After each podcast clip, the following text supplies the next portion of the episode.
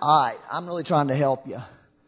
Okay, I'm going to really give you this message. Okay, I wasn't really planning on giving this message, but I'm going to read these scriptures to you. Can you put that Ephesians up there? Huh?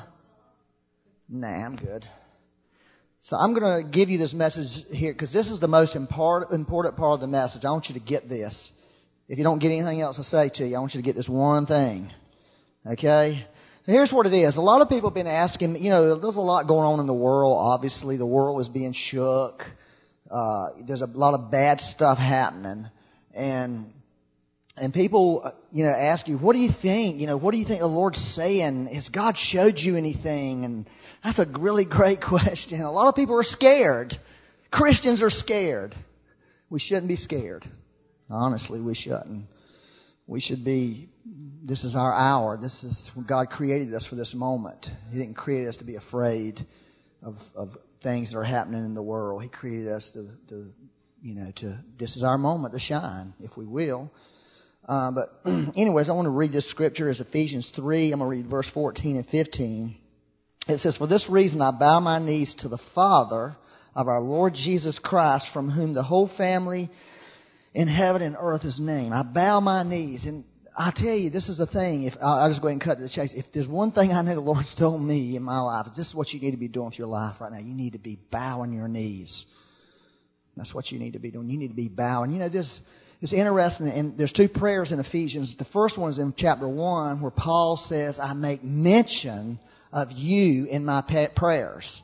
That the God would, uh, that God would give you the spirit of wisdom. You know, we love that. I love that prayer. But that was a prayer that he mentioned you see, there's things we mention to God when we pray. But then there's these other prayers. This was a different prayer. This was a prayer that from Paul's perspective, it required him to bow to pray it. Sometimes we get prayers, we, we get news that makes us bow. It just, it just drives us to our knees. You know, it's like somebody hits you in the stomach with something, and you just, on the inside, you just go to your knees, and, and may literally go to your knees. And that's really what we're facing. We're facing a lot of news. When I first began to see those pictures of the tsunami into Japan, that's what I felt in my heart. I just went like, oh my God. And wanted to just get on my knees and begin to pray for the people that were being swept away, you know, and, and so we're in a time when those kind of things happen and, and not only in, from the perspective of the world, but they're all, you know, uh, in the church, we've, we've had things, we've gotten news that just drove us to our knees and just broke our hearts and crushed us.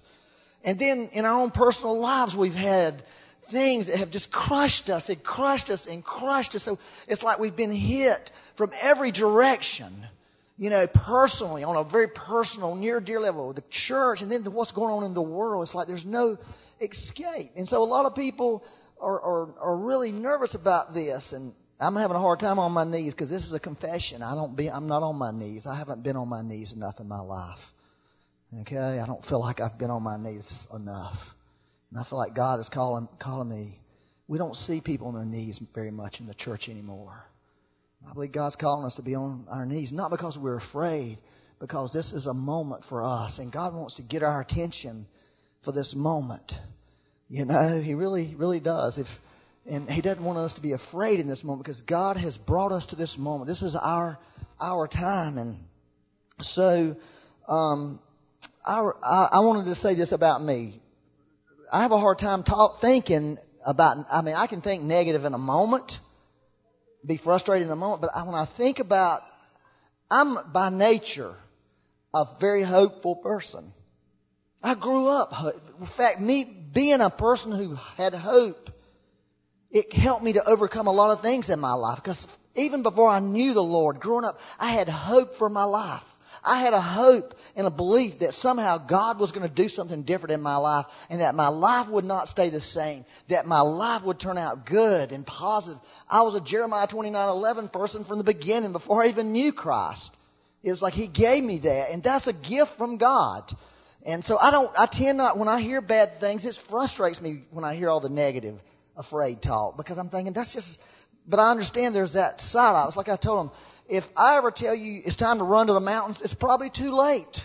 You know, it's just too late. You're, you're already dead because I would wait to the last, that would be the last thing in my heart to run away, you know? Because it's like, I know that there's something good that's going to happen and I believe it. And I believe it to this day that no matter what we're going through, no matter what's happening to us, I can see hope. I can see positive things coming our way and I'm believing for those things and I'm laying hold of those things in my heart. So I'm not uh, going to go with, but um, sometimes there are things that we pray about that we don't get answers for. Does anybody know what I'm talking about? See, my knees are hurting already. I already done. I got uh, Scott, not Scott Forsythe and Doug Murdoch said, you going to be able to go do another message on your knees? I said, I don't think so, man. You know, and they prayed, I'm going to pray for your knees so you can get through this because it's hurtful. It's a bad. I was telling Andy the other day over there, Andy and Philip, look at them. Okay, just everybody get a good look at them. He, we're wondering what they're doing. Anyways, uh, I, Andy was going through the book of James with the youth. Imagine that, being in a youth group and they're preaching you through the book of James. Because Andy said, James is a battle axe. But church history says that James had big, ugly, callous knees from being on his knees before the Lord. He was a, he prayed. That was his life was a life of real prayer, and I guess it kind of came out. I didn't ever think he was a battle axe, but anyways. So there are some things in life. You know, we all have these things in our life where God is not answering our prayer, right? There's some things that are anomalies. Like, why is this? What is wrong? Why is this? I don't understand this. This goes against who the Bible says God is. This goes against who I know God to be. Does anybody know what I'm talking about? We pray. I remember one time we had been in such a season where God was so wonderful in answering all our prayers. And then we prayed for this guy who was dying, and we just knew, well, he's healed. I mean, I, this is nothing. God can heal anybody. God can raise anybody up. We were shocked that he didn't immediately get healed. But then we thought, oh, well, he'll be okay in a few days. It's going to be one of those therapeutic healings, like, you know, he'll get well over time and he'll be alive. Well, within two weeks, I was doing his funeral. Okay? You know, it just blew my mind. Why, Lord? Why didn't he, raise him up from the dead? Well, there's things in our life, there's sometimes there's things that hinder us, hinder our prayers, okay? And one of those things is the devil. A lot of people don't believe that, but honestly, if he, if he could hinder Paul's prayers, right, he can sure hinder our prayers because we are not really walking on that level yet. So that's a thing. And sometimes God hinders our prayers. Sometimes God is saying, not yet, not yet, not yet, not yet. You know what I'm saying? He wants to answer, but it's like the time's not exactly perfect for God to answer your prayers. But in time, He will answer your prayer.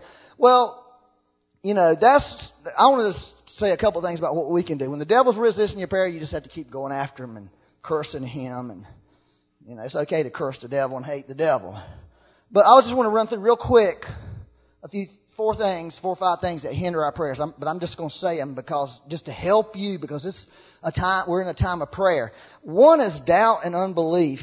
It's in Mark 11, 23 and 24 when Jesus talked about moving the mountain. He says, if you don't doubt in your heart, you can say to the mountain, be removed and cast into the sea. Another, in Mark, uh, Mark 9.23, he says, if you can believe, all things are possible to him who believes. So, if we have this doubt about God, about the na- and that really goes to trusting God and the nature of God. If we have this mistrust of God and who God is, it's going to hinder our prayers. In other words, she, she was sharing about, Sarah was sharing about the love of God and the goodness of God. If we doubt that in our minds, it's going to hinder us from getting our prayers answered. That's a true hindrance. The other thing that Jesus said in that Mark passage was right in the middle of that, he says, and when you stand praying, if you don't have forgiveness in your heart. Unforgiveness is a major hindrance for most Christians. They have this unforgiveness thing in them. They, they have this justice thing in them that, that, God needs to pay these people back and, and all this stuff. Go listen to Becky's message that she gave a few weeks ago if you were not here. And it's a very powerful message and will get you free so you can get your prayers answered because you, somebody's done you wrong or doing you wrong and you want them to be paid back. You want them to be fixed. You want them to be corrected and God is saying no. I had a situation that happened to me very, very recently where somebody did something that was bad, it was wrong, it was evil, and I was infuriated with them. And I began in my mind going through how God was going to get them. In the middle of it, God spoke to me and said, and reminded me of some things I have done in my life and said, Did I get you? And the answer was no, you forgave me. You had mercy on me. So who am I to require? It doesn't say they're doing right. It's just saying, I'm out of the loop. I'm out of the loop. That's between them and God, and however that works out between them and God. Amen? Another one is um, treating your wife badly. That belongs to all the men in here. It doesn't say anything about the women treating the husband badly. It's, this is 1 Peter 2, 3, 7. It says, if you don't have an understanding heart towards your wife and understand who they are emotionally, because, you know, women are different than men emotionally and all that good stuff. But it says that your prayers will be hindered. That's what it says, plain and simple. So, men, if you're treating your wife bad, don't expect to get an answer to your prayer. That's a big one. That's why a lot of prayers are not answered for guys. It's the way they treat their wives. I hate to say. You know, don't lie to your wife. Don't try to buffalo her. All that stuff guys do. Don't try to, you know, be something you're not. Uh, as Isaiah 58:11 says, it tells us not care, or Isaiah 58:1 through 11 says, not caring for the poor will hinder your answer to your prayers. If we don't, if we don't pay attention to the poor, the poor people, and not care about them, God is not going to answer our prayers. It says it very straight in there. Another thing it says in Isaiah 58, 1 through 11 is the pointing of the finger. Goes back to what I was saying. The pointing of the finger. It says if you'll remove the point of the finger, then your light will come. God will answer you speedily. You've got to remove that point. You're like, eh, you know, pointing your finger at people, criticizing people, finding fault with people. All that stuff will hinder God from it. It's really straight up in the, in the Bible that those things will hinder us. Those are really great. Another one is wrong motives. James 4 3. You ask and you do not receive because you ask amiss that you may spend it on your own pleasure. In other words, God is not going to give us something if our motives are impure and we want it in a wrong way, if we want something in a wrong way. In other words, if you say you really want a healing ministry and and God uses you to heal people, but your motives are for you, eventually He's going to quit healing people through you because, and He'll get, He'll get them healed by somebody else because of your motives of self being lifted up. You hear what I'm saying to you? We have to really watch what our motives are and we have to really consider that God, or God will hinder our prayers. He won't answer our prayers in any area. Some people want promotions and better jobs and stuff and they won't get them. God will not answer that prayer because the motives behind it is wrong, it's wicked, it's evil, it's not right, it's, it's self centered. And so God will not answer those prayers. That's, it's just right in the Bible. These are very clear things in the Bible. Amen? That sounded like a weak amen. You should be happy. We're going to get prayers answered because we're going to ask the Lord to get that stuff out of us if we have it. I'm, I'm needing some prayers answered. Well, anyways, this morning, I just share that. This morning, I, I want to share, this is really what I came here to share with you. So I had this little experience this morning. I came out here before daybreak. And as I walked on the property of the church, uh, I got this little conviction that came on me. And I began to remember all the times I've walked in, into this church and had this fault finding thing on me, this dissatisfaction thing with something, with something spiritual, something physical, with somebody. And I began to really get convicted. And I remembered what someone said to, said to me recently. Uh, they said, a person said to me, they said, Byron, we, we, we are made for times like this. We're made for times like this because we have been going after this thing for a long time and we've gone through storms before and we've got through them. We know how to go through turbulent times. We know how to go through hard times. And when, when that person was communicating that, I was, eh, when I, this morning I was thinking, is that really the truth, Lord? Am I really equipped for this time? Have I really allowed you to do what was in your heart in my life over the past few years to prepare me and equip me for this moment that I'm living in? That was the question I had in my mind because I have seen in my own life this thing where God was at work in my life and I did not appreciate what He was doing. I did not value what He was doing. And He, but really what He was trying to do was prepare me for a moment in front of me. And everybody in this room, every person in this room, God is preparing you for something or God is attempting to prepare you for something. And we are either wasting that moment or we are gaining from what God has in that moment. Okay? We're gaining from it or we're losing it. And I, I wondered in my life, have I thrown away time in the past? Have I thrown away moments? Have I thrown away circumstances? Have I thrown away situations where God, that God allowed into my life to help prepare me for this very moment I'm living in right now? Okay, now that's a hard moment to hear.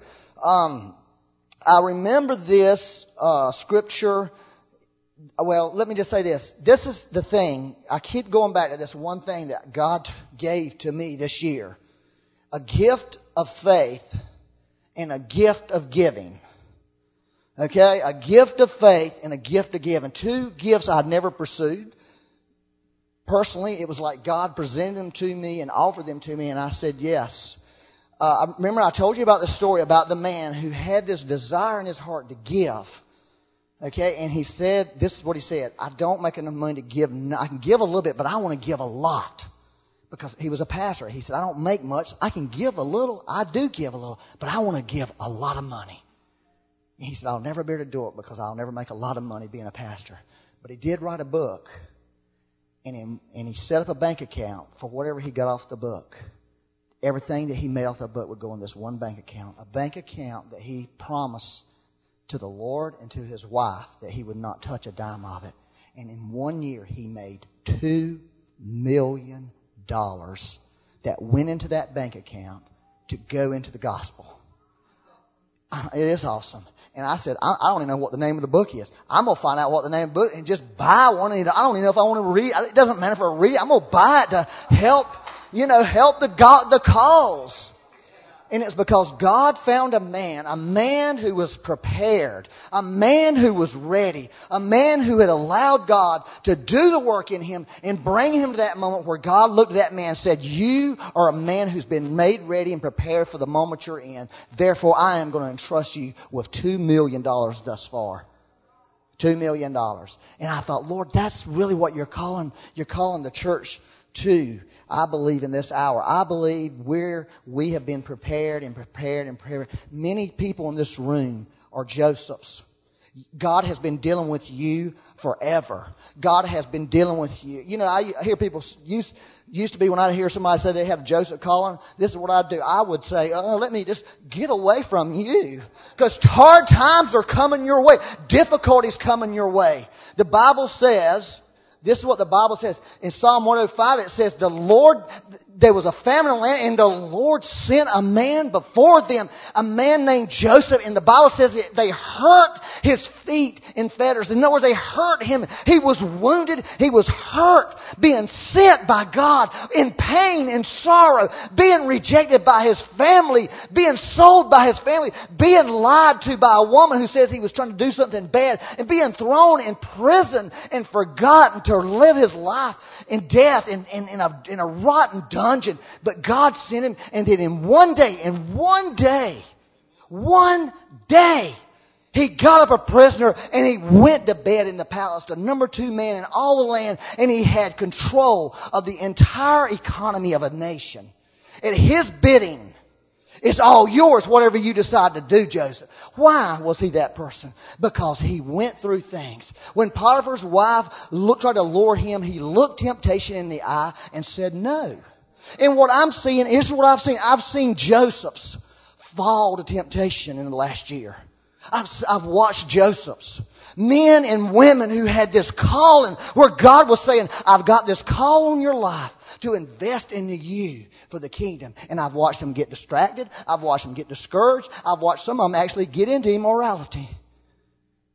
And they're Josephs. They're Josephs.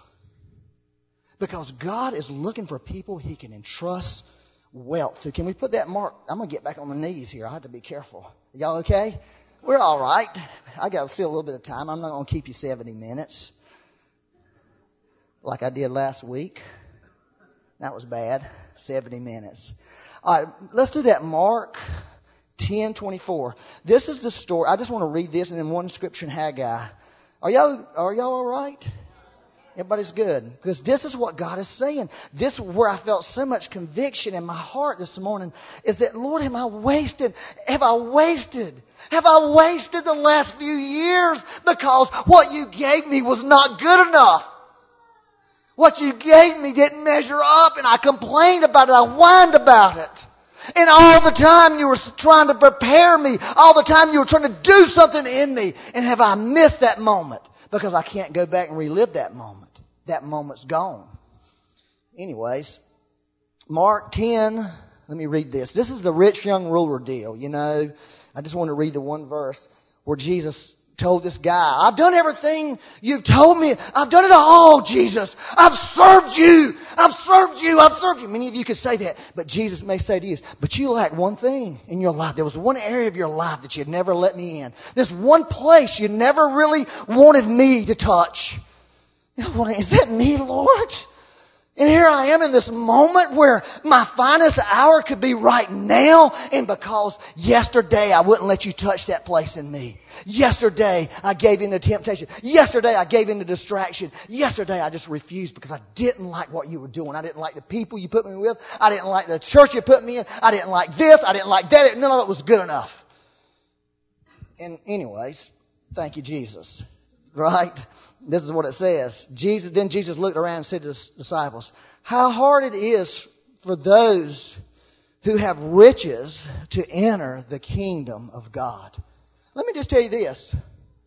Everybody in this room, compared to four billion other people in the world, are wealthy. Everybody in this room. The poorest person in this room, you're wealthy compared to four billion other people in the world. It's true.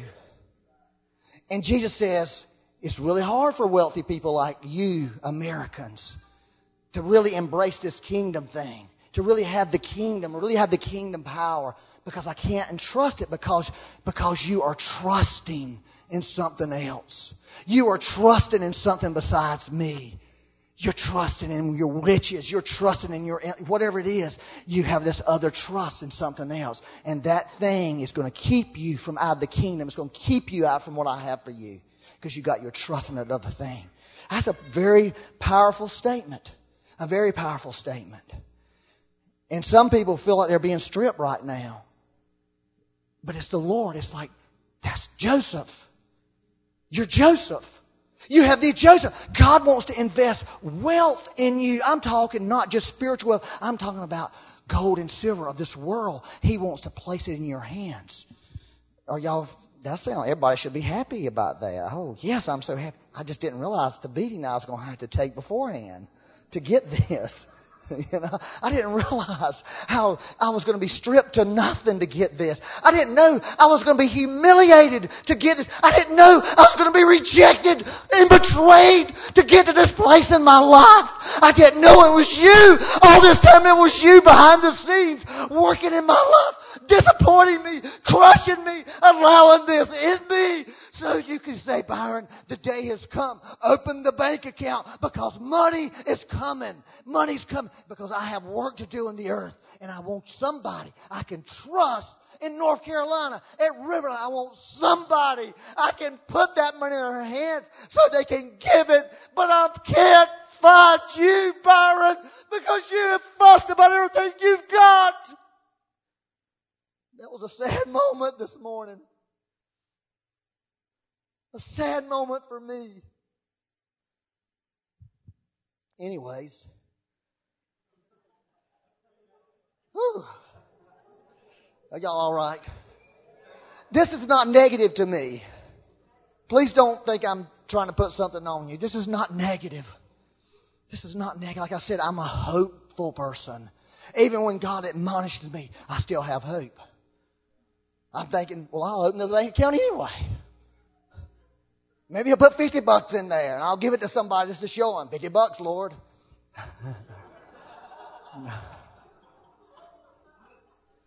this is, this is, this is a powerful scripture here. Becky read this to me yesterday. And when she read it to me, it was like a sword. It's uh, Haggai. Everybody knows old Haggai. Man, to have a name like that, you got to be somebody who's secure. I mean, that's an ugly name. In fact, you take off the first, second half of the name, your name is Hag. Hey, Hag, how you doing, buddy? Can you imagine what his friends did to him? I mean, Hag, you know, Hag's here. Hey, come on in, Hag. I mean, you'd be feeling kind of rough if you didn't really have your identity settled. You didn't really get that revelation of the Father's heart. You'd be a dumb, you'd be messed up. Well, Haggai, brother Haggai, was a prophet. And this is what he said. Verse 6 For thus says the Lord of hosts, once more, it is a little while, I will shake heaven and earth, the sea and dry land. Is not the heavens and earth, is the sea being shook? Is the dry land being shook? It has been in, in, in Christchurch, New Zealand. It has been, of course, in, in Japan. It was in Greece. Uh, Friday, there was an earth. There's earthquakes everywhere. This land is shaking. God didn't cause the earthquake. Believe me, God doesn't do that. He's not into earthquakes. Th- those are the pains. Those are the groanings of the natural realm, groaning for us to come forth. And they, those things are going to happen. It's what are we? Where are we? Are we afraid? Uh, there's going to be a terrible earthquake in the United States. What are we going to do? What are we going to do? What, we're going to just go? No. Who needs that? I don't need that. There is going to be some earthquakes. I'm not worried about them. Because you know what? If I happen to be an earthquake happening here, guess what? We would just die probably. What could be bad about dying and going to heaven and being with Jesus? I mean, I'm going to win. I'm winning no matter what. But I'm not thinking I'm going to die anytime soon. I'm really not thinking dying. I'm not thinking destruction. I'm not thinking loss. I'm thinking something else. I'm thinking, I'm thinking revival. I'm thinking a move of God. That's what I'm thinking. There's going to be a revival. Listen to this. This is something. Let me just tell you. There's a church that's in 50 kilometers. How many kilometers, how many miles is that somebody who's really smart? 26 miles from those reactors.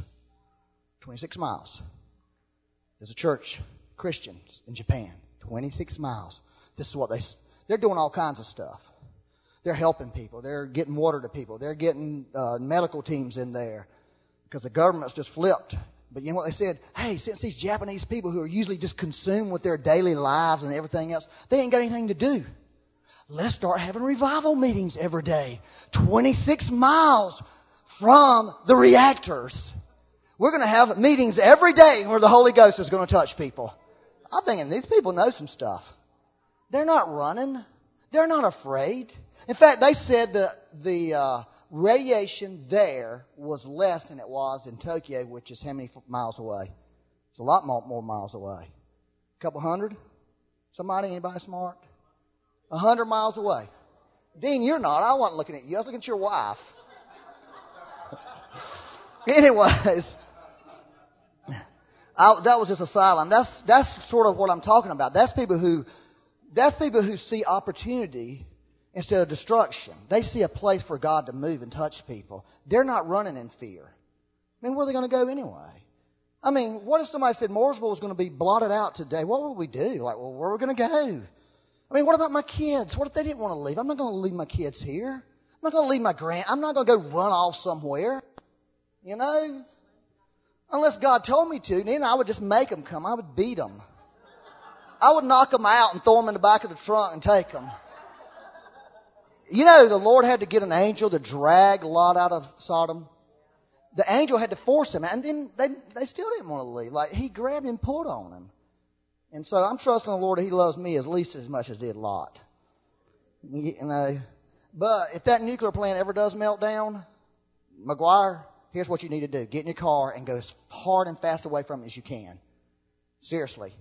Because you will die if you don't. It will kill you. I know about that. But I'm going to tell you this that plant's not likely to melt down. Because I helped design and build that plant. And that's, the, that's true. That's true. That plant is a very brilliant, it's brilliantly designed and brilliantly built. Because I used to work in another life for Duke Power, Duke Energy, in their engineering department on McGuire Nuclear Plant. Yeah, so I know. Anyways, I'm just trying to help you here. But listen to this. And I will shake all nations, and they shall, listen they shall come to the desire of the nations. They shall come to the desire of the nations. People are going to come to the desire of nations. Because why? We're, I'll show you that. But Whitney, that's what I saw in you. I saw in your heart. I saw the cross. I saw the desire of the nations in you. And people are going to be attracted to you. Okay? But it's that cross in you. It's the desire of the nations in you. So don't think it's you, because it, but it is you, but it's really Him. It's Him in you. A lot of people have gotten messed up in their life because of the desire of the nation in them, the beauty of the Lord on them, and somehow or another people were attracted to it and they got messed up. You know, I have a friend. Some of you know her. She, I told Becky, that woman has a tremendous leadership call in her life. The problem was years ago she led people astray because she was always messed up. Now she's not though. Now she's sending me stuff like, "Hey Byron, what do you think about this? What do you think about that?" I need to know because I'm telling all these people because all these people are listening to her. She's got this tremendous leadership call in her life. And see, Josephs are leaders. Everybody in this room has that call in their life. I really believe that with all my heart. God's put something in you. God's put Joseph, the heart of Joseph in you. Okay, so, and this is what he says. And I will fill this temple with glory, says the Lord of hosts. I will fill this temple. That's the house of God. That's the people of God. Notice it was in the context of the world being shook. The land, see, so we're getting very close. We're getting very close. The glory. I'm talking about the real glory. I'm talking about the glory where people don't say, well, the glory's here. I'm talking about when the glory, the glory that, uh, be careful, the glory. I'm talking about the glory when it comes. Nobody's going to have to say the glory's here. It ain't going to be none of that. Everybody's going to know the glory's here. He's going to feel. That's God's plan for the church. That's God's plan for His people. That's why I'm saying I'm, I'm happy. I'm believing in revival because the glory of God is coming because the earth is being shook, the sea's being shook, the glory's on the way. It really is. The glory. Glory's going to fill it. His glory is going to be manifest like we've never seen it before. It's going to be awesome. That desire of the nation thing is going to really get released in the body of Christ. But then he says this in verse 8 The silver is mine and the gold is mine, says the Lord of hosts. The silver, he's talking about, he's talking about money. He's talking about wealth. The same wealth that would keep a person out of the kingdom of God is the same wealth he wants to entrust in Joseph's because he knows this wealth is not going to bother these Josephs. They're going to know we're just just taking care of it for him. He just entrusted wealth to us, gold and silver. I really believe this with all my heart. I believe that meant that word about the transfer of the wealth into the church is a real word from the Lord. But it's going to come in a moment where, like, we're getting into. And so the question is can you, can I be trusted enough for him to say, get the bank account, the money's coming, I can trust you with it? Can he do that? Have we allowed God to prepare us? Or have we whined? Have we sinned? Have we been distracted? Have we been discouraged? Have we gotten so beat down and messed up that we forgot that God was in our life and that God cared and God was in the middle of everything? What if the thing that you say, Lord, why ain't you answering my prayer? Maybe I am answering your prayer. I sent a man and he was hurt to answer the cry of starving people. Did he think he was the answer to the prayer? Did he think that was God's answer in the middle of that? No. I had a, see, I have a situation. I said, Lord, why haven't you answered, Lord? Tell me, Byron, what if I am answering? Maybe I'm trying to do something greater than you think I'm doing. Maybe I'm trying to actually save that person's life, and this is what it's going to take to actually save his life. What if I told you that? That's what the Lord said to me. I thought, oh, maybe God is doing something I don't see. Maybe God's at work, an invisible God is at work in my life, and I'm sitting here acting like a fool, like He's not hearing me. Maybe He is. Can I trust Him? Can I trust that that's Him? Can I trust you with that? Do you love that person more than me, Lord? Obviously you do. Obviously, you, tr- you love these people more than I do. I can trust you with them. That doubt and unbelief is a lack of trust. It's a lack of trust in the nature and character of God. Why aren't you doing it, God? Why aren't you doing this? Why aren't you? Are you trusting me? Do you believe I love you? Do I, you believe I love those people in that situation? Yes, I do. Then trust me with it. Anyways, the glory of this latter temple shall be greater, verse 9, than the former, says the Lord of hosts. And in this place I will give peace, says the Lord of hosts. See, there's going to be places of peace in the earth.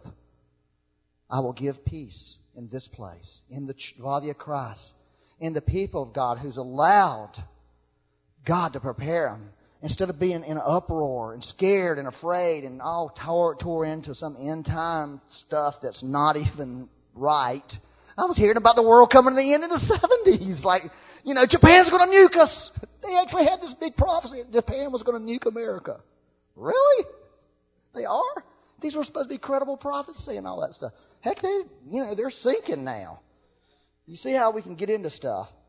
Anyways, uh, I wanted to remind you of the law of sowing and reaping. Remember that dream I told you about the red-headed, red-headed angel that came to me and says, says, Beware the laws that govern man. What laws? The law of sowing and reaping. What have you been sowing in your life? Because that's what you're going to reap. If you are not allowing God to work in your life, in your situations, in your circumstances, if He is not at work there and you are resisting Him, you are full of whining and full of complaints and full of. What, what are you going to reap?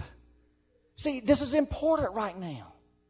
We're really out. This is really important what I'm telling you. It's very important because I am setting up my tomorrow right now. I am setting up how God's going to use me tomorrow. I'm setting up how my life's going to go because I'm going to reap what I sow. Everybody in this room is. Everybody in this room is going to reap what they sow. And I don't want to be sowing complaining or fear or all that stuff. Somebody else can do that. So, has your life prepared you for this time? That's the question back to what the Lord said to me on the airplane. This is why it's just sort of stuck to me. I've told you about when I was going to Korea. I was just in an uproar. Lord, I, can't, I didn't have time to do nothing. Your life has prepared you for this moment. We have to ask ourselves, has our life prepared us? Or have we allowed those things to take us out? Have we allowed them to take us out? Have we allowed those things to disqualify us? You know, this is the thing. At nine minutes to one, I'm going to be done on time. I think the bowing is a good thing to do right now in a lot of ways. Bowing in prayer, bowing to the Lord. One thing that was interesting about the women in Korea is they want, if they found out you was a preacher, they would hold the door open for you to go first. And they would bow to you. And I was very uncomfortable with that.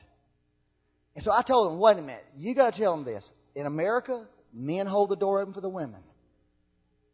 And the guy said, well, okay. But the bowing thing, I like the Lord was telling me, you don't even touch that. Because they are a society of honor. Okay? And we need to become a society of honor where we begin to bow to the Lord. Lord, I'm bowing. I'm, I'm not just bowing because times are hard. I'm just bowing. You know, and I think that's what I was saying about getting on the knees. I know some of us can't get on the knees, but I wanted us this morning, if you feel like the Lord's speaking to you, I want us to, to have a bow moment. We bow, not a bow all. I knew somebody thought that. a a B-O-W moment. You can do your bow thing by yourself. Please do. Or I will be throwing up.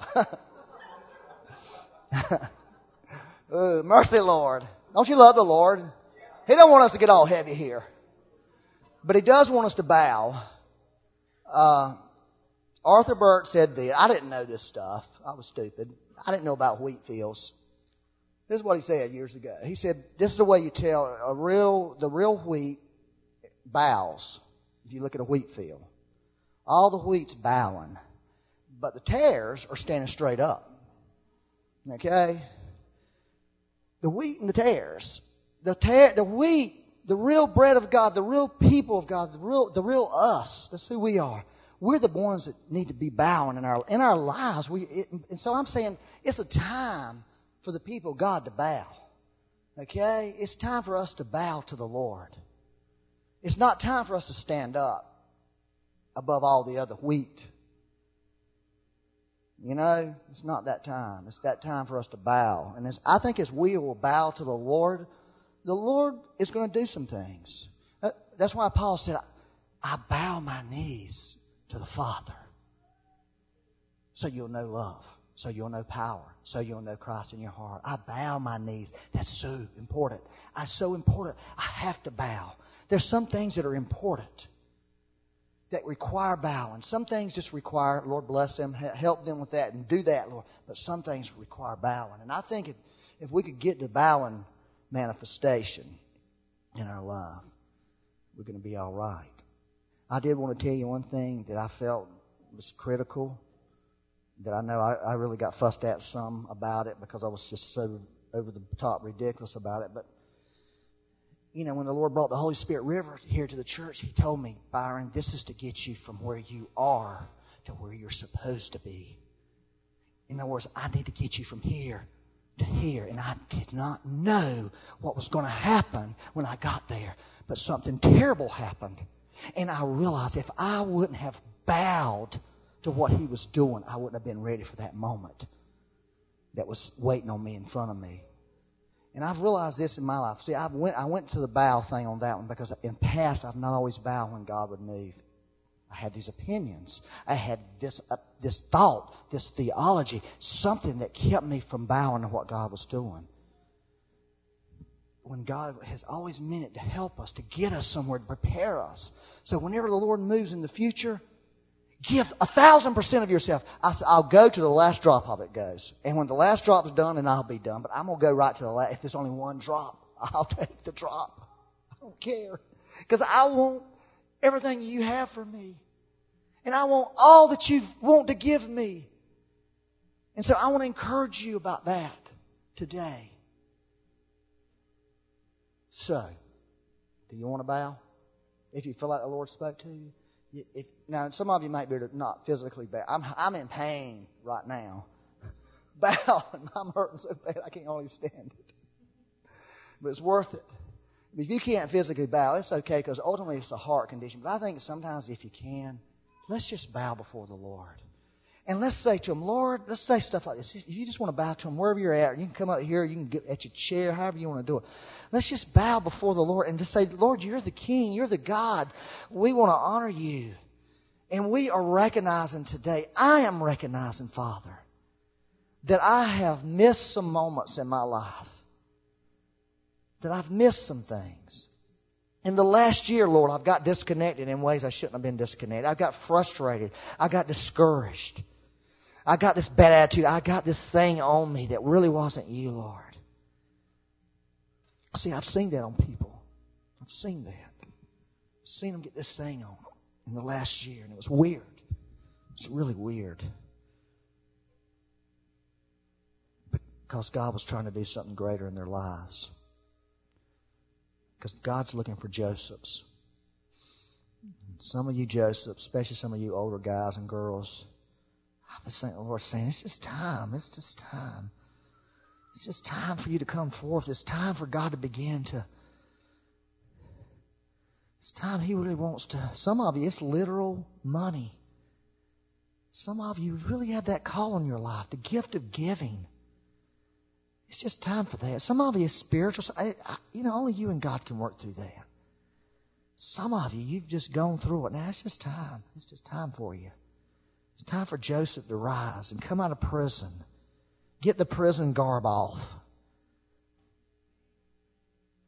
And stop thinking like a prisoner.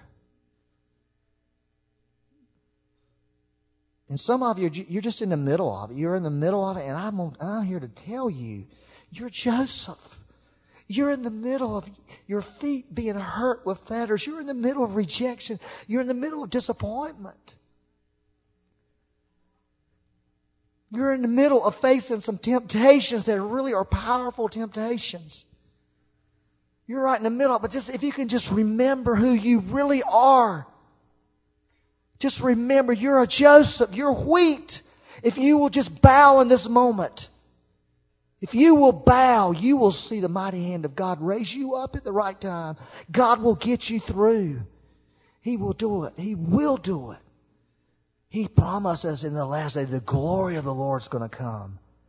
He has complete control over every nickel, every dime, every penny on this earth, every gold bar, everything that's precious. It is His. And He will put it in the hands that He chooses to put it in. And may God find our hands clean to put His wealth into them so we can be about the Father's business and see the glory of God come all over the earth. And everywhere we go, the glory would come.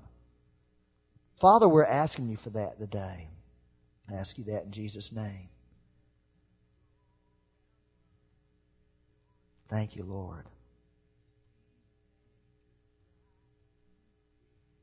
Lord, I just pray against discouragement, disappointment, disillusionment often people today. I pray that people get fresh vision, that you would heal people's visions today. Their visions, their dreams would get healed. Their callings would get healed. Their purposes and their destiny. There would be a healing that would come upon the people in this room right now in Jesus' name. That those things would begin to get healed and corrected and fixed. And those people who've gotten just slam weird in the last little while, Lord, help them to get out of that weirdness. Lord, that spiritual weirdness. Lord, just help them get out of it. That thing that, that has thrown them off and they're off balance and, and they're messed up. Lord, just help them get back to the center. Get back to the heart of the matter. Get back to who you really called them to be. And Lord, I pray you just tear our offense off in people today. Just offense, people who are offended, people who have that going in their life, Lord, just remove it. That we would be like Joseph. We would forgive. We would forgive. We would forgive. We would release. We would bless. We would see, we would have a desire for enlargement for others, Lord. Lord, we just thank you for that today, Jesus. Oh, bless you, Lord. The one last thing I want to say to you, if you feel like you've blown it, just remember that the Lord is a God of second chances that God always has an opportunity and a second chance for all of us. You know when our chances are over with is when we die. God is saying, there's a second chance. There's another chance for you. If you didn't do it all right, it's okay. He's saying, just, just repent. I'm giving you another chance. I'm giving you a fresh start. I'm giving you a fresh dream. That's just his heart because he is so inclusive. He wants to include you in what He's doing in the earth. And He really does care about you and your life, what's happening in your life. Can I just take this last one little thing I want to do? I don't really want to, but I want the people in this room who feel to have really been hurt, I mean, really hurt, to stand up. I want to just pray because I feel the Lord wants to heal some people for some real hurts this morning. So if you're a person who's really suffered some hurt in your life, some loss in your life, you just feel hurt, You've just been hurt, I want you to stand up. I just want to pray a prayer over you.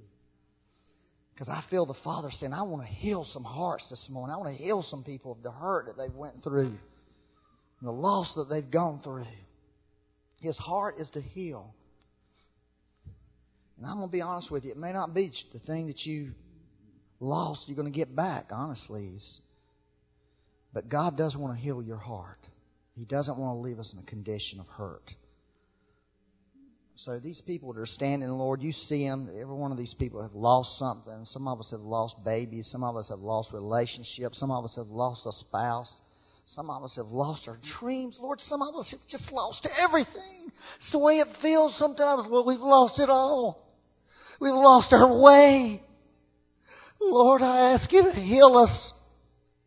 Just heal and get us out of that place. Get us out of that prison. And bring us into your palace and establish us, Lord. And let those things that hurt us so bad serve us. I ask you to do that today, Lord. For every person in this room that has that need in their life. Every person. Just release heaven into their hearts right now and let their healing be set let it be sealed. Let it let the enemy never bear to steal it again. Whew. Thank you, Jesus. May God heal us all in Jesus' name. Amen. So, you know, Lord bless you and be dismissed.